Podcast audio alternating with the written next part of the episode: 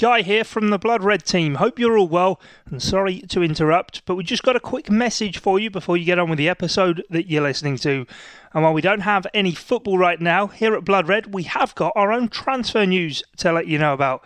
From now on, our podcast channel will be hosted on the Global Player app. Well, what does that mean? Well, don't worry. If you listen to us on any other platforms like Apple Podcasts, Spotify, or Acast, that's fine. But to get our pods quicker than anywhere else, you might want to download the Global Player app as our pods will be on there before they're released on any other player. The Global Player app is available to download on iOS and the Google Play Store or wherever it is you get your apps from. You can also find them at globalplayer.com. That's all from me. I'll let you get back on with the episode that you're expecting to hear. This is the Blood Red podcast from the Liverpool Echo, giving you the inside track on all the big talking points from Anfield. Well, more than five weeks on from Liverpool's last outing, life in lockdown sadly becoming second nature to many of us. Whilst, of course, we do understand it's for the best. I'm Guy Clark, and here on Blood Red, we thought it about time, though, that we reflect on the efforts of those in the front line and talk a bit more in depth about what football is doing to help. Of course, we've seen Jordan Henderson leading the Players Together initiative to support and donate to the NHS, but that isn't the only thing footballers up and down the country are doing. Well, joining us to talk about an initiative he's backing, as well as discussing what he's been up to in lockdown, is former Liverpool striker turned Sky Sports and LFC TV pundit Neil Mellor. Neil, how are you? Yes, very well, thank you, Guy. How are you? Yeah, not so bad, thanks. Doing what I can to uh, to not start climbing the walls at home, mm. but I mean, I, I, mentioned it there. We do get to a stage where we talk so much about when football will come back, whether it be behind closed doors or not, but also the wider, I suppose there is that issue of the wider importance that football clubs hold to each of their own communities.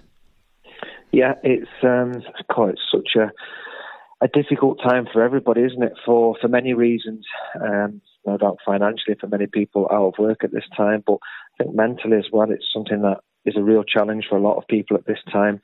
Football is a source of real passion and, and interest for so many people, and without it, it, there can be a void there. And I'm just hoping, whilst it is a difficult time and we don't know when this will end, um, it's certainly a concern with how many people have lost their lives. I hope that that there is some football to look forward to, and it will give everybody some kind of hope that we can um, look forward to something which, obviously, at this time, it's very difficult to. Yeah, certainly. We we obviously do see sort of uh, infection rates and death rates climbing by the day, and and that is obviously really demoralising. And whilst we're all sitting inside, and obviously the the lockdown and things getting extended, as you say there, whether football, it, it, we're sort of hearing whispers that June, July time might be something that could happen, even albeit behind closed doors. But it could be one of those things, I suppose, with people stuck inside, certainly in those summer months when the weather's warm outside, that might give people a little bit of a morale boosters sort of arbitrary as that sounds. Yeah, I, I mean, I'm a big believer that football is nothing without the supporters, and um, supporters make such a big difference for the games of football inside the stadium. Um, so if games are going to be played behind closed doors, I think the product will be seriously diluted. I think the quality won't be there for what the players players thrive off the fans now. I go I think back to, to when I was playing and the amount of times the fans had such an impact in the game. Without the fans there, the players won't reach those levels that they're capable of, and so we will we will see um, that certainly change. Um, but if if we can get to see it on the television, then get the games finished and and hopefully look forward to next season when the fans can return. Yeah, definitely. I hope that that is obviously sooner rather than later. But one of the things we want to get into is this campaign I mentioned at the top that you're supporting. It's called Boot the Virus. It's an idea that's uh, been set up, I think, initially by Preston North End, uh, a supporter of Preston North End, and they they're backing it. Harry Wilson is also on board. Where and and you yourself, where players and ex-players are donating memorabilia, whether it be boots, signed shirts, or whatnot. And the idea is that uh, I think an, auction is going to start on the 1st of May, run till the 25th of May, which would have been the date for the Championship playoff final, and hopefully raise as much funds for the NHS as possible. Yeah, I, I think we're seeing, aren't we, a, a, number of people trying to raise funds in different ways, and, and, this is just another one of those. The virus is what it's called, and like you say, with my links at Preston, Preston are a football club who have got behind because the person who created it is a big Preston supporter. He hasn't been well himself, Kenny. Um, but that that's another positive of social media. He got in touch with me via social media, and he just said to me, "Listen, this is the initiative I've, I've, I've, brought, I've made up. Be great if you could get involved." And, and absolutely, I have done. Um, funny enough, guy, I don't have any boots left from a from a playing days. It's when I played, I played till my boots had holes in it, bin them, and then I'd go again with some new ones. I've got no boots left. I said that to Kenny, and he was happy to accept a shirt. I don't have many left, but I did have a Liverpool shirt which I've donated, signed, and um, I, hopefully can, he can raise money towards the NHS that way. And then I nominated uh, for the Preston North End players myself and that we, we've seen so many of these, whether it be obviously footballers coming together, the, the NHS, the the uh, players together initiative set up by Jordan Henderson, but even sort of for for everyone in, in, sort of their own life. I mean, I've been nominated in a few sort of favourite players who, who, made you fall in love with sort of things on, on social media, and it, it's one of those things that he's just hoping to obviously snowball, but with obviously footballers to to get this memorabilia donated that people can then obviously try and get hold of through the auction. Yeah, and it's great, like you said uh, at the start there, Harry Wilson, who's you know a real exciting young player, isn't he? Currently in the Premier League on loan from Liverpool to Bournemouth, done really well.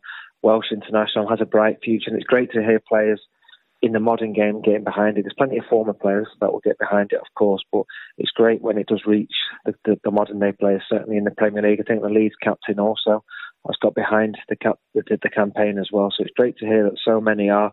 But like I said, there's, there's so many different campaigns, and I'm sure players up and down the country are helping in various different ways. This is just one of those.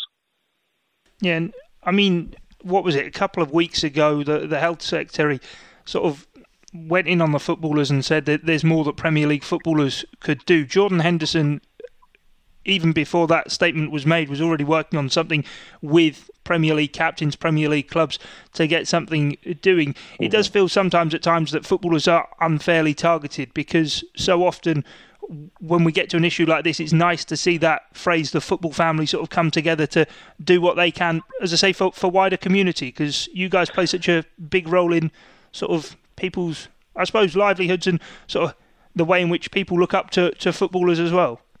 Mm, yeah, it was unnecessary. Some of the um, the criticism I've seen go, go towards football players. I know footballers are very fortunate with the position that they're in. They get to do something they love and are very well paid for it. But don't forget how much money goes out of the game with various different people. You, you know, the owners, people associated with the football club, agents taking money out of the out of the game without even being on the football pitch themselves in the firing line from the fans. So for me, I felt as though it was a personal attack on players that was very unnecessary. The players have, have wanted to to do the right thing in, in many ways, whether it's a wage cut, whatever it has been, and they will come together to make sure it's the right thing to do for the individual players, for the individual clubs, to try and help the right people, the NHS, the people on the front line, the key workers. Um, but they don't need to be highlighted uh, publicly like that because that doesn't help and it, and it, doesn't solve anything. So I fully believe and trust the players will, will get it sorted and um, and get behind it. But yeah, coming from them personally like that, there's a lot of other people that should have been mentioned before the players. The Blood Red Podcast from the Liverpool Echo. And Neil, you mentioned before that you don't have a pair of boots to have donated to this Boot the Virus initiative. I'm just wondering if you're going to look to, to get hold of a pair yourself in the auction because saw the clip you put out on social media. What was it last week of the the mm. Steven Gerrard goal against Olympiacos? Of course, a game in which you scored and played a, a key role in that run to, to Istanbul as well. But just I suppose things like that, keeping spirits up during a time where you're stuck in the house. Yeah, and more sort of um, supporting my little girl. Obviously, um, as a dad now, uh, I don't know if I'm cool or not to use the platform TikTok. Um, certainly hadn't used it before the lockdown. And my little girl, who does use it, loads of little dances. I've got involved, supported her.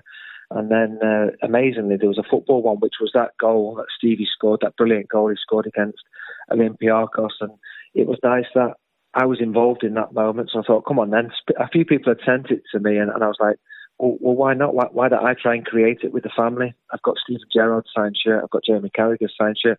I've got one of my own. I haven't got an Olympiacos one, but my missus can just wear a black hoodie. That's fine. She can go in goal, and uh, and we went with it, and it was it was good fun trying to recreate it. And, and my little lad started one. I think he was over the moon because I posted it, and Steven Gerrard actually commented to say what a good goal it was. Now we all know what a goal it was for Steven Gerrard, but it was nice of him to say what a nice finish it was from a little lad who's only ten. Yeah, it was really good, and it, it, it went viral. Went plenty of places on social media. I'm sure most people listening into this will have seen it already. But how many takes did it take? Neil, was he able to do it in the first take, or did you have to have have, have a few goes? Nothing ever is, is first time, is it? But but what I, I will be honest, the hardest bit was nailing the, the, the serve into me to lay off. That was the hardest bit. From a little lad, he fancied his chances beating his mum all day long when she was in goal. So um, it was just a case of getting that right. And I forgot how hard it was to do that layoff. So eventually, when I nailed it, there was no doubt my little lad was going to put it away. So half an hour, something like that. Um, but the thing is, when you look at the, the version we posted, the camera was turned back to front, so it actually looks like the lad hit it from the left hand side, whereas we know Stevie hit it from the sort of central side. Um, the camera was reversed, and that is the reason for that. And a few people were trying to be clever, saying it's a foul throw. Well, just to remind them, it's my little girl. She's only 13. She's a teenager, and it's a TikTok. It's not a professional thing. So um, I think we can let her off. Yeah, no, definitely. I have to say, it, it, it I know a few people who it raised a, a, good few smiles with and a good laugh as well. And as you say, TikTok, it's it's something that during this lockdown, a number of even your colleagues have got involved with. It's in the one that's been going around. A lot of people having a go at the, the famous Jeff Stelling, Chris Kamara uh, oh. almost sketch nowadays that it's become, and then the two of them sort of role reversing on it as well. It, it is a good platform that we are all sort of enjoying these moments and reliving them, I suppose. Yeah, it's just nice to put a smile on our face, isn't it? Because it's difficult. Everyone's suffering in their own individual ways, and it's nice to to see something different, something a little bit funny. And, and like you said, there's plenty of little sketches. That that being one of them, Jeff and Cammy. That was a very famous moment, wasn't it? On uh, on Saturday, I'm fortunate to, to work and, and listen to the boys in action themselves. But that was that was an absolute classic, wasn't it? That one. Yeah, definitely was. I mean, Cammy, Cammy, in the end, not not knowing that Anthony Vanden Borre had been uh, been sent off, it, it really was a, a, great moment. And that not though the only thing that you've been doing on social media. And I suppose that there'll be a few people listening in who have kids and things of their own. That obviously with schools now primarily only for for people, uh, key workers dropping their kids off at school. There's a lot of homeschooling going on, and I see you've taken a, a, unique approach to homeschooling with sort of keeping that focus on football, whether it be geography or history or even mathematics. There's, there's a lot you can do. there is, yeah. Just it's difficult. I mean, parents who are at home, it's the kids are there, they're trying to occupy them and, and try and trying to do a little bit of schoolwork, of course.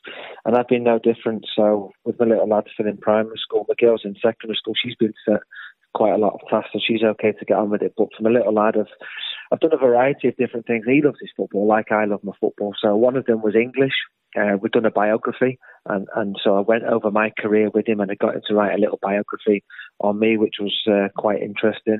The geography one was was you know geography now they don't really teach them, do they, where certain locations are within the UK, within Europe. So I thought, right, let's have a little go. We'll go with the Premier League to start with, the 20 teams that are in it. And I said before we used our, our phones, um, iPads, tell me where the top obviously Liverpool being number one, Norwich being number 20. Tell me where they are, you think they are in the UK. And it's quite surprising to see where he thought they actually were. He got 11 out of the 20. And then when he looked it up, he actually realised where those teams were now. You can do it with the Premier League, Championship, League One, League Two, of course, different teams. And then I thought, right, we'll have a little go. Champions League and Europa League teams. What country are these teams from? And uh, just a little bit of knowledge, a little bit more interest that way. And then history as well. I did the same. I said, there you go, 20 Premier League teams. Who's the oldest? Now I was thinking, I think Everton must be up there. They were before Liverpool. They must be right up there. They were only third. Aston Villa are the oldest team in the Premier League. I did not have a clue about that. But again, just a little bit different and um, yeah, something for him to do, which is football related. It sounds like it's been as educational for you as it has the lad, and also probably a nice little bit of bonding for you guys. Yeah, yeah, it's uh, it's it's an interest we have, and, and so I thought, why not? We'll have a little go, and um, he's got stuck into it, which has been fair play to him. And I bet he can't wait for the football to return, like all of us.